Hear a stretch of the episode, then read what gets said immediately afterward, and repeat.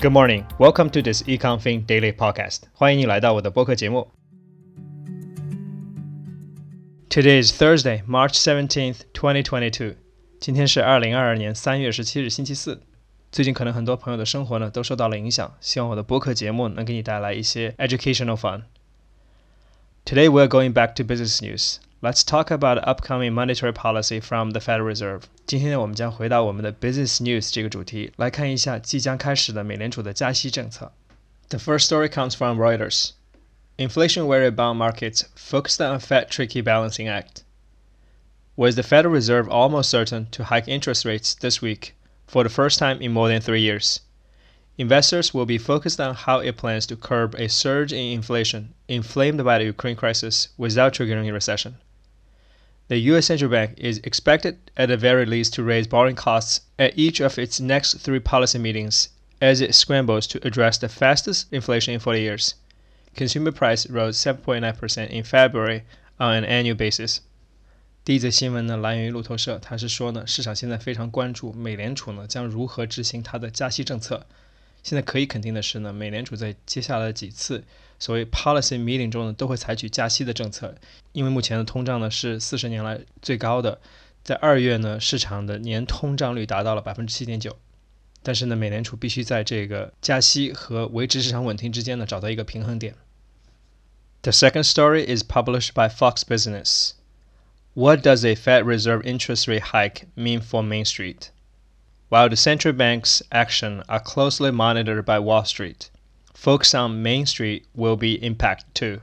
An increase in interest rates mean higher borrowing costs, so consumers and businesses can expect to pay more for car loans, mortgages, and credit card balances. Those additional costs cause shift in consumer behavior. 第二则新闻呢，则来源于 Fox Business。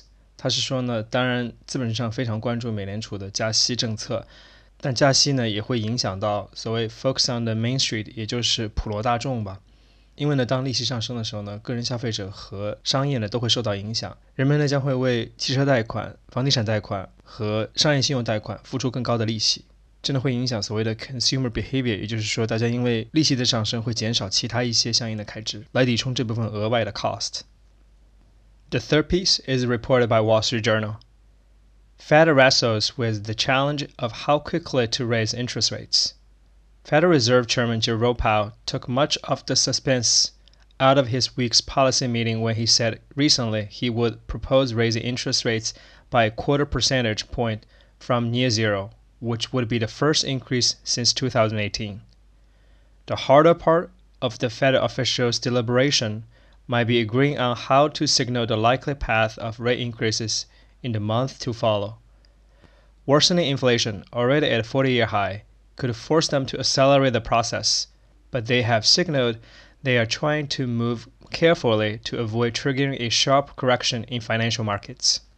第三则新闻呢，则来源于《华尔街日报》，他是说呢，美联储主席已经非常明确了，他将在接下来几次 policy meeting 里面呢，提出 quarter percentage increase for the interest rate，也就是每一次呢将加息零点二五个百分点。 但更难的部分呢，是如何向市场来传达美联储的在接下来几个月里面的所谓的加息的计划如何执行。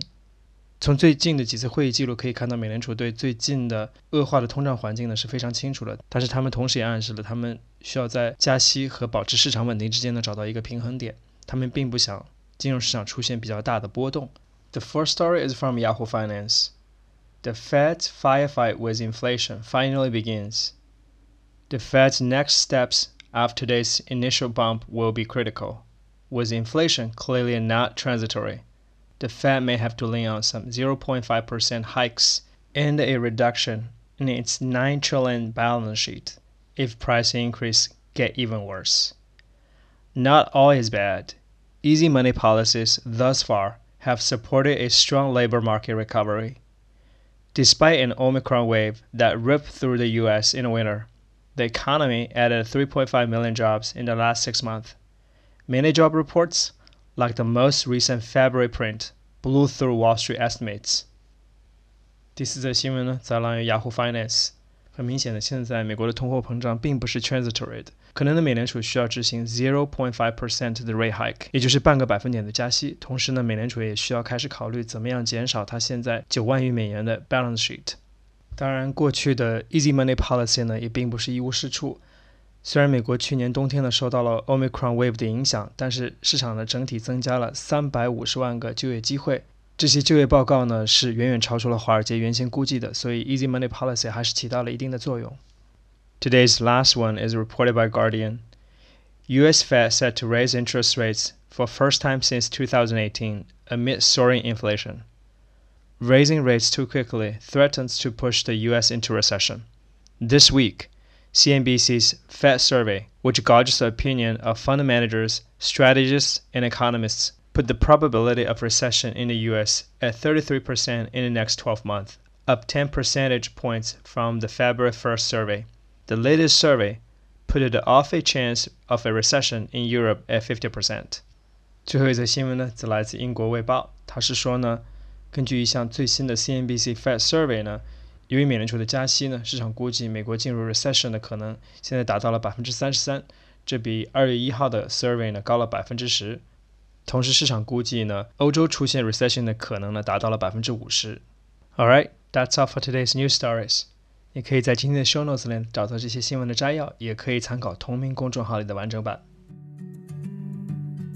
在第二个部分呢，我们来讲解一下今天一些主要的单词或者是短语。第一篇新闻要注意的词是 trigger。Trigger，它的英文解释是 cause an event or situation to happen or exist，也就是导致的意思。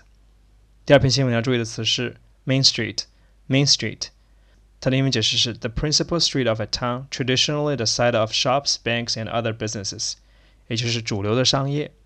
第三则新闻要注意的词是 deliberation，deliberation， 它的英文解释是 long and careful consideration or discussion，也就是深思熟虑的意思。